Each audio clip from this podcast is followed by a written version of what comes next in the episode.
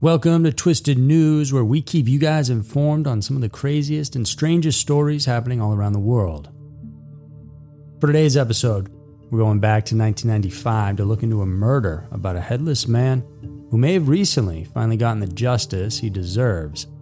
We'll also look into a brutal crime of a family that was massacred during one of the most celebrated events of the year. Remember, guys, to follow me on social media if you want even more content that you won't find here or on YouTube. Links are down in the description, and I hope you enjoy the episode. Now, get ready for scary mysteries, twisted news. Number 1 Headless Man Gets Justice. Till death do us part. That line is probably one of the most recognizable ones out there when it comes to marriage vows. And when it's said, everybody, most especially the couple, expects that they'll live happily ever after and that they'll be able to handle anything that comes their way. But still, the fact remains that spousal crimes actually have a high percentage in criminal cases relating to families. Violence within families has always been prevalent, and sadly, the young couple in this story was no exception. They had their happy ending cut short due to a brutal murder of one of them, until their odd reunion almost 27 years later. On December 16, 1995, 28 year old Christoph Dory had an argument with his wife. Allegedly, after that, while he was bathing, his wife dropped a plugged in hairdryer in his bath.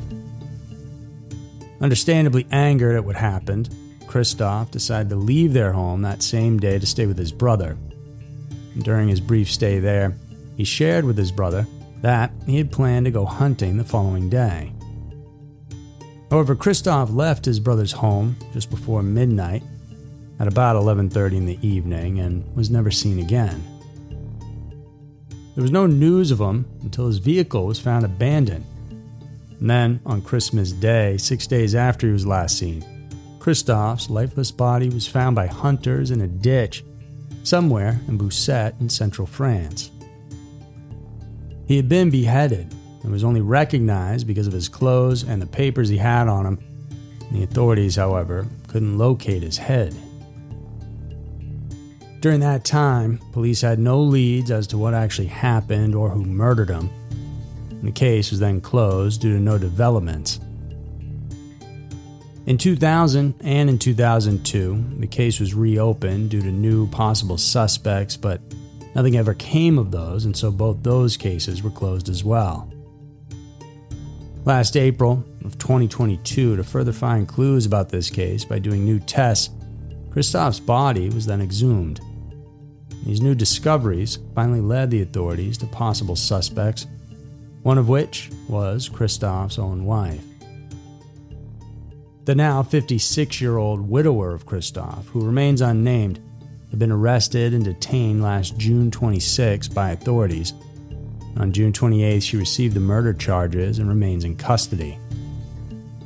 However, no other details have been released to the public by investigators except for a couple of new and promising discoveries based on the results that came out of the tests they did on the corpse of Christoph.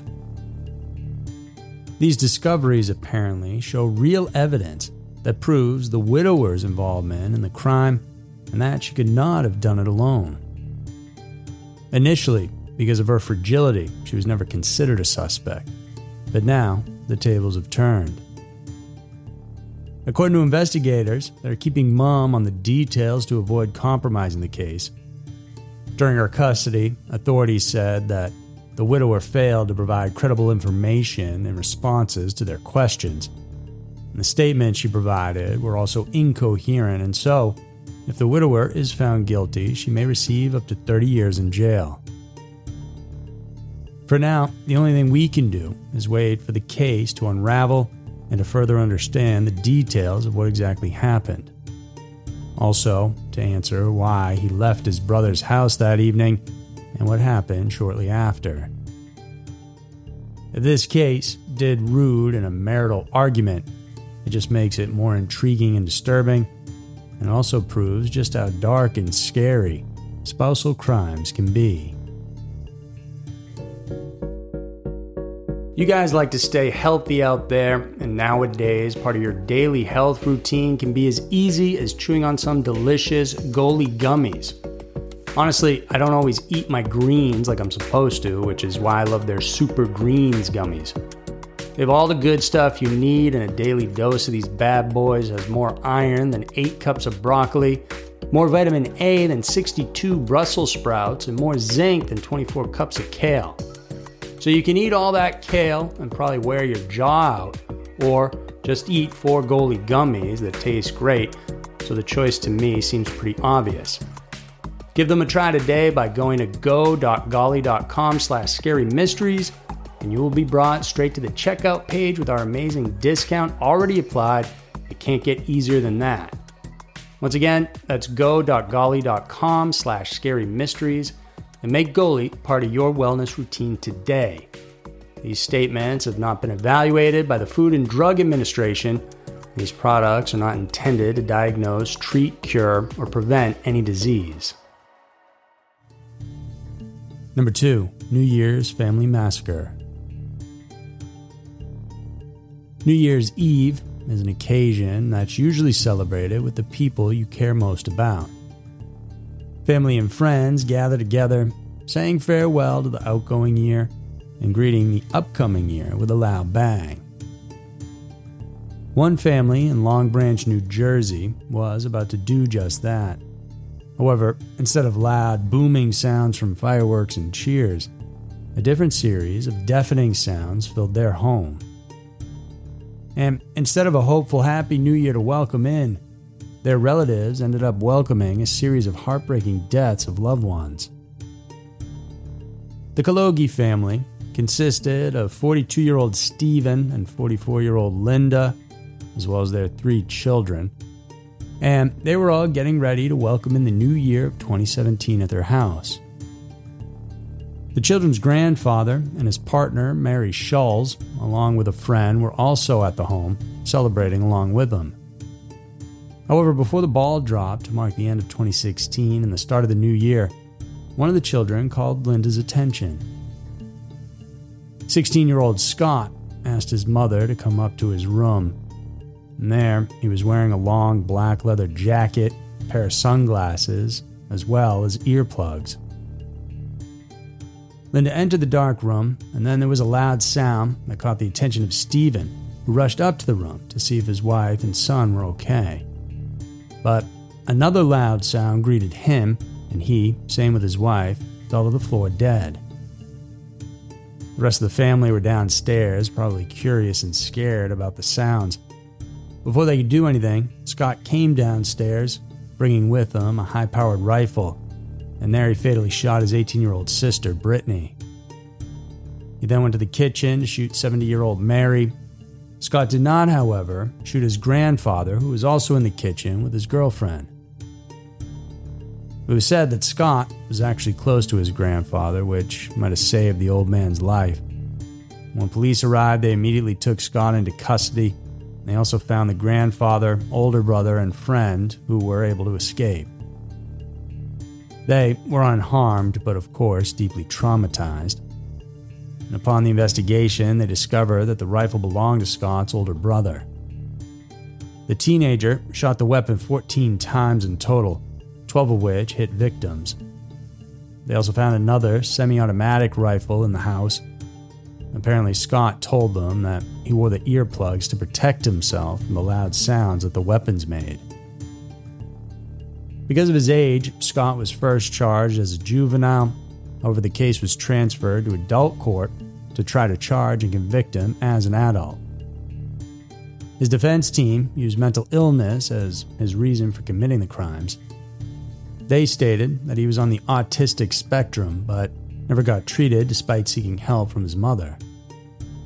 Allegedly, Scott told his mom that he had thoughts about killing people but Linda refused to bring him to a psychiatrist out of fear that they might keep him in an institution. However, prosecutors said that what Scott did was done in cold blood. Investigators also discovered that Scott even did some research about how effective the weapons he used would be against bulletproof vests worn by cops. He allegedly even learned how to use the gun by watching videos on YouTube. And they also believe that Scott planned his steps very well, especially when he lured his mother, followed by his father, away from everyone else. During the interview, after he was arrested, he also calmly answered the questions of the police interrogators. When asked if he knew what he was doing, he said yes. He also denied hearing voices or seeing things, but confided that he did have thoughts about killing others. Authorities still haven't released the motive for these murders. In February of 2022, Scott, who is now 20 years old, was charged with four counts of first degree murder and one count of second degree weapons offense. Finally, on June 28, 2022, five years after the mass murders, Scott was found guilty on all charges. He received a sentence of a total of 150 years in prison and will only be eligible for parole after serving 127 of them.